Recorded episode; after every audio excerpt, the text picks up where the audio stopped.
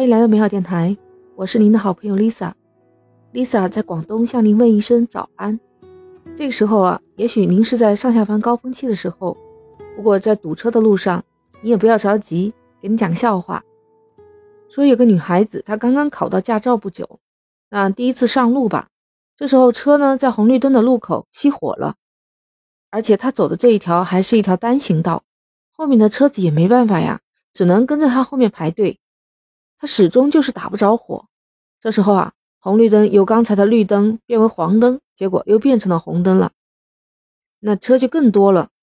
这女孩子吧是新手，她就非常的紧张。她越紧张，车就越打不着火了。红绿灯再次由绿灯转为黄灯，又转为了红灯了。这个时候，一位警察就走过来了。他走到那个女孩子的车子旁边。先敬了一个礼，然后亲切地说了一句：“你好，小姐，您还没有等到你喜欢的颜色吗？” 听到这，你有没有开心的一笑呢？只要您开心就好。说到红绿灯啊，大家可能都不太喜欢这个红灯。在路上啊，谁不想一路过去都是绿灯为你放行呢？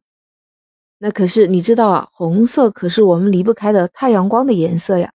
你看那红红火火的阳光照着我们，非常的温暖舒适。还有我们中华民族的传统文化也特别重视红色，一直都是我们心目中那个吉祥喜庆的象征，对吧？今年又是虎年，那属虎的朋友就是本命年了。那自古以来呢，我们国家就有穿红色内衣的习惯，包括挂红避灾呀这样一些传统。那为什么本命年要穿红色呢？这就不得不说到红色衣服起到的巨大作用。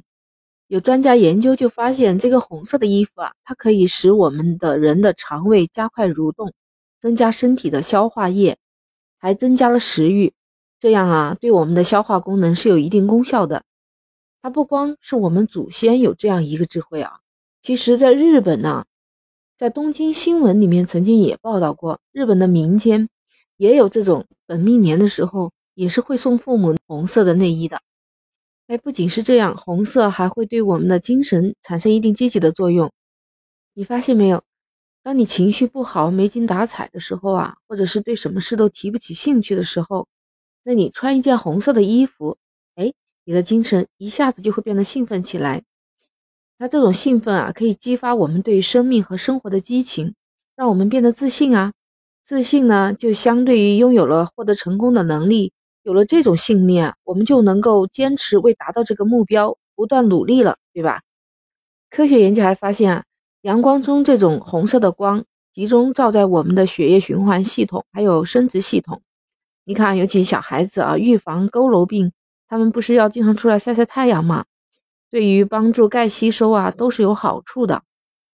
那我们穿红色的内衣，也是一种预示着阳光中的那种光线和能量。红色，它是在所有色彩里面是最具有穿透力的颜色。那你细心留意一下啊，到一些大型的医疗设备啊，或者是小到我们平时用的这种美容仪器啊，你会发现他们经常有一种模式叫做红光疗法吗？就好像我上次那个脚是被什么虫子给咬了以后，它不是留了那个脓嘛，然后把它弄破了以后啊，医生会给你上一些药。那因为怕留疤痕啊什么的，他就会用那种灯去烤，那个灯其实就是带有红外光的。那这个原理，它就是利用红光的热量，帮助皮肤组织呢吸收掉拱起来的那些脓包。所以穿红色的内衣啊，它就能有助于改善我们的血液循环呐，包括贫血、供血不足，还有静脉曲张啊，还有一些生殖方面的问题，都可以通过穿红色内衣去改善啊。这是只是说到一种改善啊，它起不到治疗的作用。那既然是这样，那我们就可以在家里面常备一些红色的衣服啦，经常穿一穿。你有没有发现，你身边会有这么一些人，他有什么就说什么，他有什么想法就立即行动，而且啊，这样的人呢还喜欢运动，有的呢甚至就是爱出风头这样的，那他就是属于热情奔放、活泼开朗的红色系了，就是红色的性格。大家都知道，在我们《三国志》里面有一个曹操，曹操的为人我就不用多说了吧。他呢就是属于红色性格的人。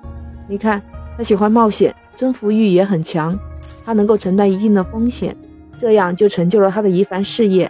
他不是还说过一句话吗？燕雀安知鸿鹄之志？那他有远大的理想。还有一位，就在隋末唐初的时候，有一位杰出的将领李靖，他的妻子张初成，她就是一位典型的红色性格的女性。说到这种女性，大家都喜欢说是红颜，红颜知己啊。但是真的不是所有的女性都是红色性格的。张初成就是这样一位。据说她从小就是在江南长大的，她的父亲也是一位大将军。在陈唐的时候呢，被其他的将领杀害以后，她母亲就被当时的皇帝呢赐给了杨素。她在杨素的府上长大的。那她当时就是一个歌舞伎艺。因为她经常拿着一个红色的拂尘，所以啊，人们就叫她红拂女。当时呢，她在府中做侍女的时候，有这么一天，来了一位才华出众的年轻人，他叫李靖，不是陈塘关李靖啊，是 隋末唐初的李靖大将军。他就来到了杨素的府上拜会，希望投靠他来报效祖国。当时的杨素啊，已经是位高权重。是朝廷重臣，他特别的傲慢呢。他接待李靖的时候啊，居然是在自己的床上。哎，后来跟他一番交谈之后，发现哎，这小伙子不错呀，见多识广，还很有才能。于是就跟他好好的聊了一番。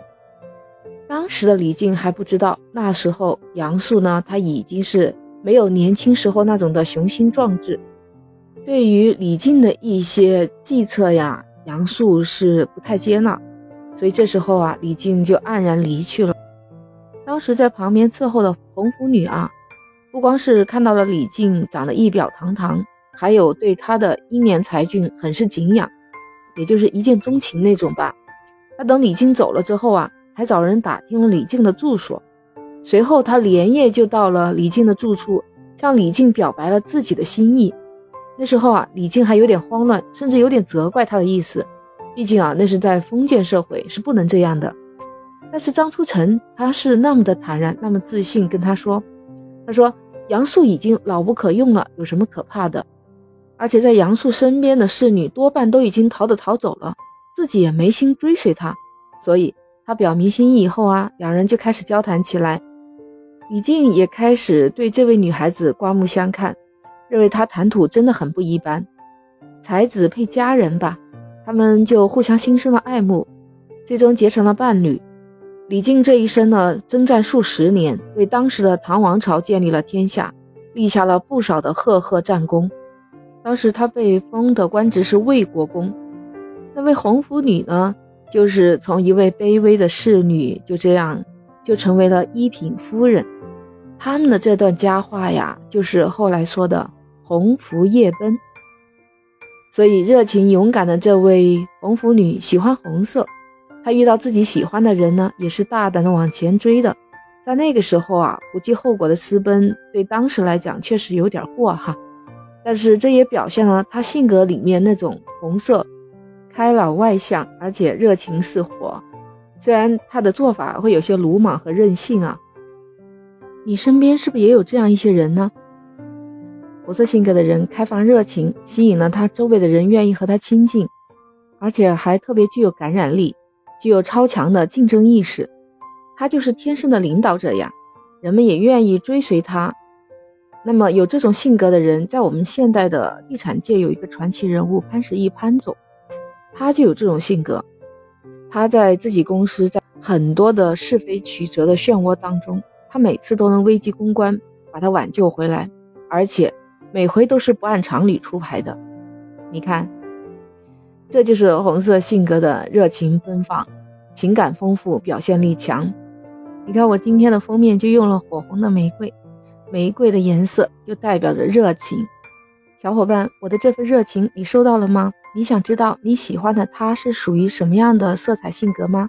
欢迎加群，Lisa 零二零八八。Lisa 用英文还是拼音都是 L I S A 零二零八八。我在后面还会讲到很多美学色彩中的其他颜色。呃，喜欢我的节目呢，就欢迎订阅我的美好电台。下一次你直接就可以点开收听我的节目了。好了，今天我们就聊到这儿吧。您的点赞和留言对我来说非常重要，那欢迎在评论区留言点赞。那我们下期再见，拜拜。